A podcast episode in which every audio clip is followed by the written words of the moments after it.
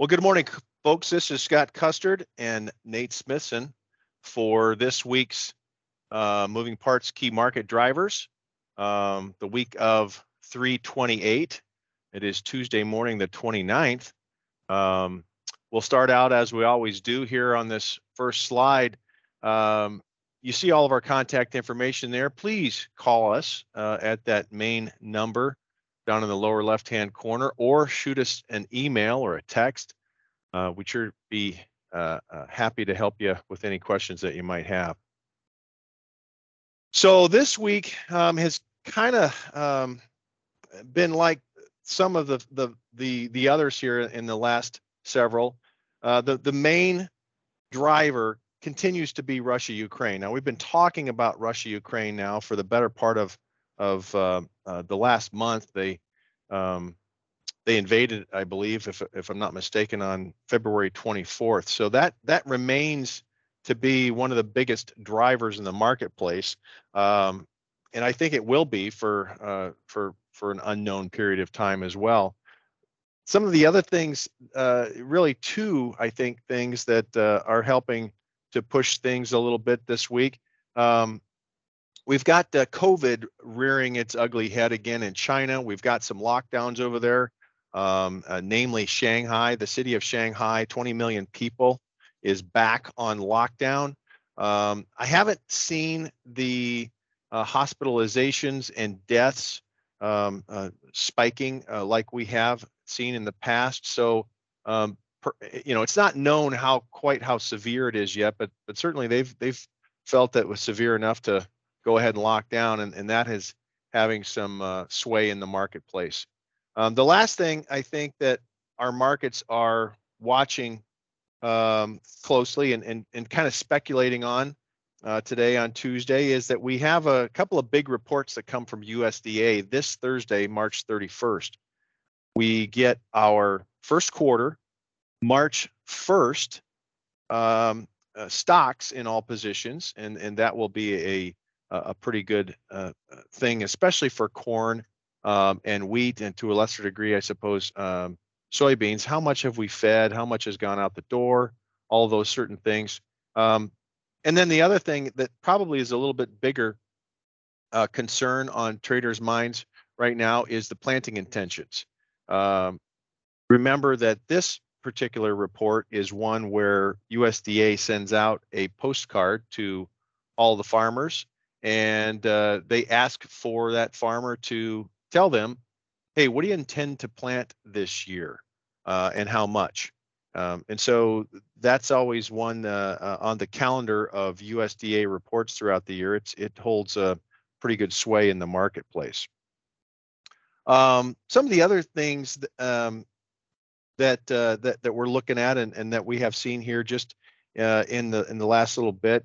Um, We've got CRP acres uh, coming back up again in the uh, uh, in in the being talked about. USDA uh, Secretary uh, Vilsack is um, uh, looking at the potential of of having some of this CRP acres come back into arable production.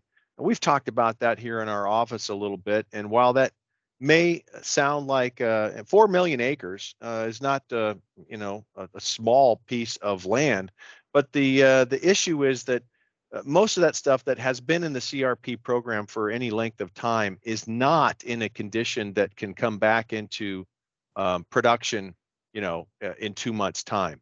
most of that stuff is is is overgrown at a minimum with with plenty of, of natural grass on it um, if not uh, having you know trees and whatever else that have grown up in that uh, land. So it, it can't come back into arable production in a very very quick manner. So perhaps that's uh, not as big of a, a, thing as what some people would like to think. But uh, that's a, a, thing that is also being talked about in the EU. The EU has now uh, said that uh, their farmers uh, can sow crops on about 6% of their ag land that has been set aside too. Now they don't call it, you know, conservation reserve, but their set aside over there um, is now uh, uh, have, has been opened up uh, uh, for production uh, this year as well. But they'll The likely face the same issues, right, Scott? I mean, in Europe, as, as we have here, as far as maybe not being perfectly fit for production right out of the gate. Absolutely, absolutely. A lot of that land is um, set aside and can be grazed, um, but but uh, you know once you get it in there and, and you you graze it and make pasture out of it for several years at a time, uh, it it needs to be worked and and tilled uh, in a special way before it can come right back into production. Um, I guess another thing to uh, to mention is that uh, fertilizer prices uh, continue to rise. We we heard of some um, ammonia prices in Tampa that were at a new record high for April, um, over 600. Um, check that, 1,600 dollars per metric ton. That was 43 percent higher than what it was a month ago. So uh, that certainly is weighing um, on, on people as well. And all of this, you know, has caused the marketplace, um, you know, to to be pretty jumpy and pretty volatile. Um, probably should have mentioned it earlier, but so far on the overnight session uh, today, we've seen a pretty dramatic drop in a lot of our ag commodities. We've got Chicago wheat down 70 to 80 cents before we went into the biscuit break here this morning. Kansas City was down 65 to 70 cents. Minneapolis down about 55 cents. Big move lower today. If you're short wheat, uh, you should be uh, looking to extend that flour coverage today. Corn was um, down 25 cents in the spot, down about 16 in new crop. Soybeans were down 15 cents in the spot and off about 20 cents in new crop. And soybean oil uh, was down about a penny, a little more than a penny here this morning. So um, big movements today, but in the whole scheme of things, maybe not uh, as as much as you might think. We're still kind of within the 10-day trading range that we have been been in. So uh, the market uh, continues to get moved around and is is highly volatile because of this unknown situation that we're dealing with uh, over in Russia, Ukraine. A um, couple of other things here, to, just you know, to, to mention on corn. Um, you know, the safrinha corn crop is planted in Brazil, um, and it's actually looking up and, and looking decent. Their first crop of corn is actually already about two thirds harvested. The uh, private analysts are calling that crop still in the kind of low one teens, 112, 113. Uh, Cordonnier at uh, 1, 112 right now. Argentina, um, there's, you know, some are starting to uh, uh, tick that production guesses down just a little bit. Um, their corn crop is just barely started to get harvested. And, and some of this dryness that we're talking about down there is affecting the last little bit of that crop in the south um, that, that needs to, to continue to grow. Um, on the wheat side of things, uh, we, we had uh, some winter wheat conditions. Uh, we'll get our first national conditions report next Monday on the 4th. But uh, until then, uh, we had a, a topsoil moisture condition report here this last week. Kansas topsoil, 33% adequate and about 33%, got about a third, third, and third. Third, really short, uh, a third in the middle, um, uh, and and and uh, kind of uh, just short, and then a third as as adequate. Oklahoma at 39% adequate and 32% short, 28% very short. Texas is not looking good at all. That's 89% very short. Um, Colorado 53% adequate to to a surplus even, and about 47% short to very short. Uh, we had a report out of Ukraine from APK Inform, which is one of their analysts over there, and they were estimating that their full grain harvest for 2022 would fall about 55%. Now, some of the things that we've talked about from the analysts, uh, Bill App at AES and others, um, because of all of this unknown, everybody's starting with about a 50% decline. So this is uh, kind of not uncommon. Um, some of the other things that we heard from over there is their ag minister uh, said that they're, you know, only about four of the six and a half million hectares of winter wheat area this year is likely to be harvested. Um, that it kind of rolls in line with some of the other things that I have said. So kind of a two thirds, 60 to 70% type of a harvest number coming out of there. Um, the other thing that they mentioned, their their grain association reports that uh, they've got about um, uh, 20 million wheat left to export for 21 22, but the ports remain closed. That number I have a lot of problems with. I have not seen any other wire reports telling us uh, uh, that there was that much wheat uh, that they had on the books that was left to export. So um, put that uh, on the side uh, and stick a pin in it, and we'll get back to it uh, hopefully after I can confirm it. On the oil seeds side of things, um, soybeans, you know, um, down in in in Brazil, 80% nationally are now harvested. Um, you're you're done in Mato Grosso um, at, at, because as you know, we get done harvesting beans and we go right to safrinha corn, and we're nearly done planting that safrinha corn. The analysts down there are kind of all in the lower 120s. Uh, is at 123. Um, and you know things look decent. It wasn't the you know outstanding numbers that we had uh, early in the season, but uh, it, it's kind of come in at the end of the day and and, and not been terrible. Uh, Argentina's right now at uh, Cordonnier's got that at 39 million tons.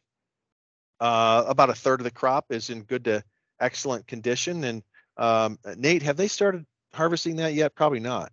No, I don't think so. Not yet. We're getting close. We're getting yep. close.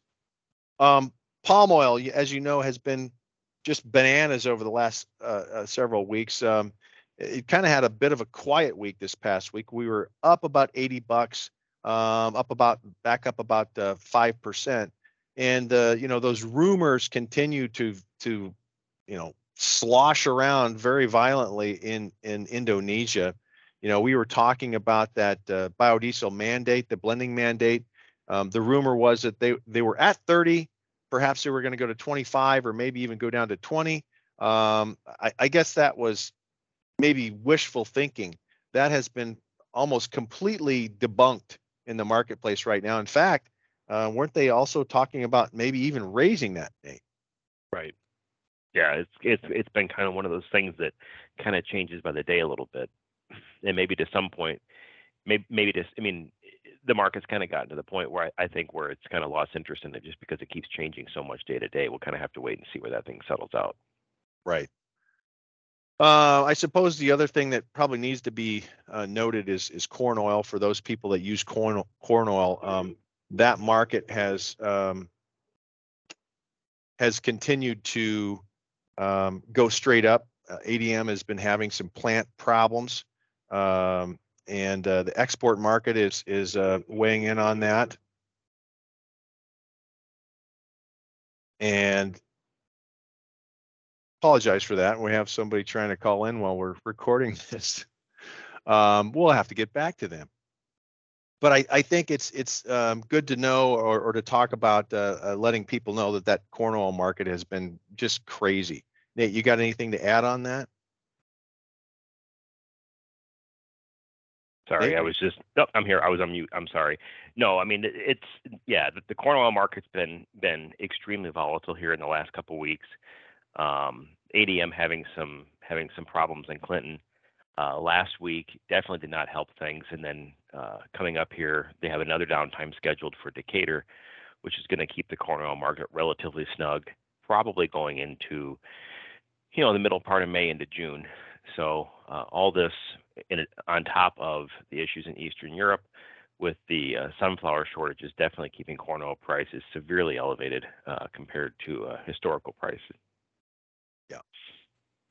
Okay, uh, let's move along here. Um, I mentioned earlier the the USDA reports on Thursday. Here's the kind of the uh, first cut, if you will, uh, of the average trade guesses. You can see here from a stocks perspective, um, it looks like uh, we're, we're, aiming for uh, more corn, more soybeans, a little bit less wheat. Um, all of that is kind of in line with what the uh, market is looking for. Don't expect any big surprises there on the stock side of things. On the acreage, I, you can see here, this is where we were at last year, 93.3 on corn, 87, just a little over 87 on soybeans. The USDA Outlook Conference a month ago. Um, you know, was saying, well, we'll probably get likely get less corn and a little more beans. Um, all wheat was at uh, 46.7. We know that we already have some of that um, with our uh, uh, January plantings report for winter wheat, um, and we're expecting to get a little more uh, out of the spring wheats, uh, namely durum and spring wheat. Um, but I think the marketplace is now uh, wondering about, you know, are we going to, you know, come in line with this USDA outlook? You can see these these trade guesses here. I think if there's a surprise uh, on Thursday, it's that we will uh, maybe see more soybean acres and maybe just a touch less corn acres. Um, I don't think we're going to get much of a surprise on wheat. Um, pretty much everybody is in uh, in line with about somewhere between you know three and 300,000 and 500,000 more wheat acres for spring wheat. Um, but that surprise that we'll be looking for is is probably on soybeans. Nate, you got anything to add there? Well, yeah. The only other thing I would add is you know this is just kind of a, a high level snapshot of some of the larger crops, and, when you actually look at at the other um, at the other principal crops that USDA reports on. I was listening to a radio report on the Red River Farm Network earlier, I guess it was last week, um, and they're they're they're kind of talking about uh, a big jump in canola acres in North Dakota. Well, those canola acres will come at the expense of either you know corn, soybeans, likely not wheat. Um, but you know, so you we could see a surprise there where maybe we see a little bit smaller corn acres um, uh, because we're you know sunflower prices are good. Canola, I mean, right now, if you're a farmer, especially in some of these fringe areas where you can plant a number of these crops, uh, you have a lot of options right now. You know, canola, it, well, sunflowers, barley. I mean, everything right now is so profitable that um, you have some options, especially, especially, in the face of fertilizer prices, right? Yeah, it's exactly what I was going to say. Those fertilizer prices uh, are, are going to steer uh, certainly the farmers in North Dakota away from that because they can't get the same yields on their corn as as uh, let's say farmers in Iowa. So if I can't get the yield and the price of that fertilizer is through the roof, maybe I'll plant something else. Well, and this really might be a year. I mean, it, it's worth noting that this is the the uh, you know prospective plantings. This is what farmers are saying in you know, February or March. This is what I'm planning on planting, especially as you move north, uh, because we're a ways away a ways away yet from planting. We'll talk about that in a second. But we really won't find out what was planted until this report that you know we get a similar report at the end of June, and so um, uh, this might be one of those years where we see a lot of things change between now and then, um, either because of the price action, uh, fertilizer. Maybe there's a lot of cases where farmers are just now realizing, holy cow, uh, not only is fertilizer expensive, but I, maybe I can't get what it is that I need, and so I'm going to have to make some last minute changes and call, call an audible here and and change what I'm going to plant. That you know, um, so this might be one of those years where we get a number now and we come back in June and it and it it deviates a bit from what we thought we were going to see. Right, right. Okay, moving on. Uh, we got some. You know, that's an ugly chart. If I've ever seen one. Yeah, and and and you know, I guess we're kind of preaching to the choir here. Everybody on this call is probably already well well aware of this, but um, the actions in Eastern Europe have have really sent uh, veg oil prices higher, mainly uh, as a result of of just of sunflower supply, sunflower oil supply, which of course most of it comes from that eastern uh, Eastern Europe, uh, Russia area. Um, but you can see the the refined corn oil market. Uh, that one's kind of leading the charge there, and that's obviously you know we had said it's a function of sunflower oil, but also some domestic supply issues here. Um, but just everything across the board has really been kind of moving higher.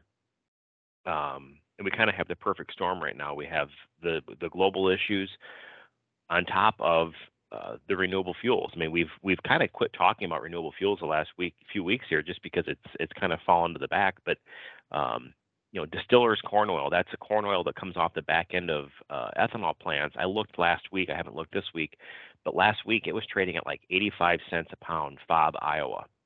Well, 85 cents a pound for something that you can't eat is is pretty expensive. Well, what it's doing is it's it's trading higher because it it's uh, it's very uh, desirable to these renewable diesel plants. That all the prices for for veg oils um, are are trending higher uh, just because in general right now uh, demand both from renewable fuels and the food sector is kind of pushing us uh, to, to the limits of our supply side. And you can hop to the next slide if you want, Scott. Uh, looking at the spec position, you know, Dave's talked the last few weeks about the anomaly whenever you see open interest jump above 20%. And you can see that on Kansas City wheat, soy, uh, soybean meal, soybean oil, um, they're all still hovering just above that 20% mark. The thing that I would that I would note on this is that in on some of these commodities like Chicago wheat, uh, soybean meal, soybean oil, the uh, the spec position is getting smaller, but they're still maintaining that uh, over 20% of the open interest, which that tells you that that the the overall open interest is getting a little bit smaller. Um, there's just less players in the market right now with this with this large volatility. Uh, you think about it, if you're if you're a, a, spec trader or a day trader with these big swings, uh, a buddy of mine that used to be a trader, he used to always say, "When in doubt, stay out." And this would be definitely be one of those markets that uh, you probably would have a little bit of doubt in. So, some folks kind of leaving the market, but we're we're still maintaining though those large uh, percent of open interest um, on the spec position. If you want to jump to the next one, uh, there you go. On slide nine, talked a little bit about, you know, some people have asked the question, well, when when do guys start planting uh, their crops? In in the U.S., because of crop insurance, there are actually, believe it or not, there are a uh, there are dates um, that you can't plant before. Now you can plant before these dates, uh, but in some cases you will reduce your crop insurance coverage. So across a large swath of the Midwest, um, kind of that starting April 1st, so kind of starting Friday and down in Missouri and Southern Illinois, and then as you m- move north, uh, you know, within a week, you can you can kind of see that uh, that April 5th, April 11th, and by the by about April 15th, most of the country can can be planting corn, and on soybeans, we're probably about you know 20 to 25 days behind that. So uh, we're really kind of approaching that time period here where where you would you would expect to see uh, tractors in the field. If you go to the next slide, Scott.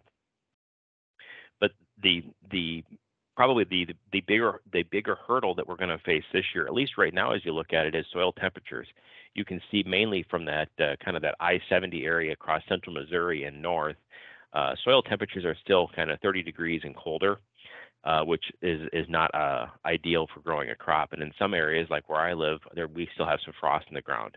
Now that can change quickly. We're supposed to get some rains this week, and I would suspect uh, we will put this map in here the next few weeks, and I would suspect we come back next week, we'll see a lot more orange, yellow, and green moving north on this map. But this will be more of the uh, what farmers are looking at as we move forward here on whether or not they're going to start sticking seed in the ground. Yep.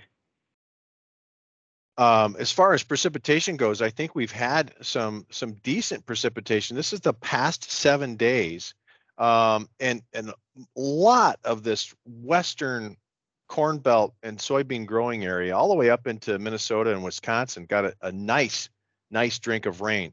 Um, uh, maybe some of the only places here, far western Kansas, uh, uh, Oklahoma and Texas panhandles and eastern Colorado, you know, where a lot of that winter wheat is grown out there, um, just didn't get much at all, maybe a quarter of an inch at the most. Uh, we'd like to certainly see more, but um, as you, as you roll forward here and look at the uh, forecast for this week, this is not bad.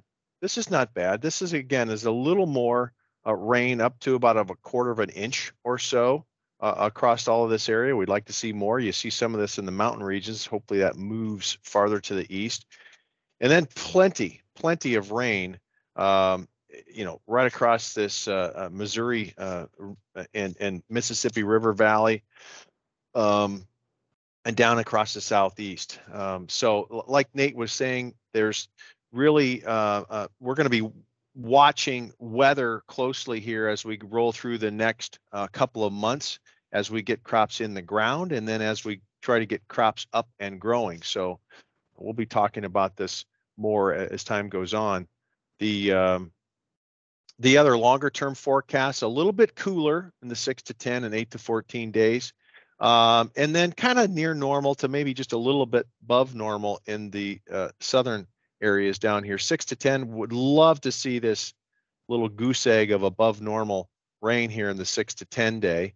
Uh, that's right where we need it. Um, otherwise, it uh, doesn't appear to be anything uh, uh, real crazy uh, on, on, this six longer term forecast. Um, Canada, uh, Nate, you, you've heard some things out of the NIOP last week, right? Yeah, I mean, talking to the uh, Canadians that were there, um, Western Canada has really, really good snowpack. In fact, the comment was made that they have as much, they've had more snow this year than they have the last three years combined. Um, and, it, and it's amazing how quickly Mother Nature can take uh, an area where it's it's drier than anybody has ever seen in their life, and suddenly now it's like, wow, we're getting a lot of moisture. Uh, it doesn't mean we're out of the woods yet. Obviously, when the ground is frozen, you get a lot of snow. When it melts, it can just run off and cause flooding. Um, but there, but there is optimism there, uh, especially as farmers start looking at getting in the field this spring. So, um, you know, things don't look as bad. Uh, definitely have a long ways to go up in Canada from from a moisture perspective, but looking a heck of a lot better than what we had a year ago. Yeah. When you move uh, and look at at South America, remember that you know all of this area up here is you know all the beans are out or largely out. All of the safrinha corn crop uh, crop excuse me, is in. And so this is good rain certainly for the safrinha corn crop, but it's really not going to help much in the way of soybeans in in Brazil. I think you can still benefit um, uh, both crops, probably more so on the soybean side of things. When you talk about Uruguay, Paraguay, and and Argentina, um, we had a dry week last week. We got a little bit here in the, in the southern regions, and we'd like to see more. Um, if I'm not mistaken, what did I say, Nate? It was about 10% harvested on corn in, in Argentina. Their beans, I think, could still uh, benefit maybe uh, uh from a drink or two here over the next. Week. Yeah, but we're, we're we are definitely reaching to that point of the growing season where the the uh, benefit is going to decline quickly, um, as far as any kind of yield uh, yield benefit. Yeah, we just about can stick a fork in in everything down there. Um, okay, so let me talk briefly about dairy here and get you on your way. Um, we got our cold storage report. I'll talk about that in just a little bit, but um, just getting back to uh, prices, uh, you're, you're, looking at the spot prices here, and it would seem that that cheese has moved kind of up to that next little uh, tick higher. We're kind of mid 20, uh, or excuse me, mid 220 uh, market right now. We, we closed yesterday at 226. Um, uh, butter is kind of holding steady. It went all the way up to 280, kind of stuck its nose over 280, and now is kind of right back down in the in the mid 270 range. Um, you've you've got decent milk uh, and, cream availability, but I think on the cheese side of things, uh, we're seeing demand tick up for exports. Uh, certainly, our Western suppliers are selling a lot more across the pond, and and um, that has everything to do with with how we are priced in the market. It's a pretty good pretty good bargain uh, for what they can get um, over in Asia. Uh, our prices versus let's say uh, what you might be seeing in in Australia. Uh, when you look at the butter market, um, we, we have got the multiples that are ticking up a little bit. Cream is getting a little bit tighter, but even though it's March, we've we've got ice cream and and that demand is is starting to come in to play uh, that we I have seasonals written there as strong. A lot of cream cheese uh, uh, and, and and that sort of thing, getting ready for the Easter holiday, and then after that certainly is the uh, Memorial Day holiday. Um, so there's there's a um, you know a, a pretty pretty strong markets, and I think they're going to be that way here for the while. You can you can see these international prices, Dutch prices, uh, uh, three over three dollars, three thirty almost, and three forty in Germany. The last thing is, I think New Zealand uh, has been uh, just saw this uh, in the wires this week. Really hot down there. Uh, remember, this is their uh, they're kind of coming out of their summer times, and it, it's uh, sent their milk production a good bit lower in February, down eight percent, eight point two percent um, versus a year ago. That's the lowest February output for them since 2013. The last thing I'll leave with you today is uh, our cold storage report. This is for February.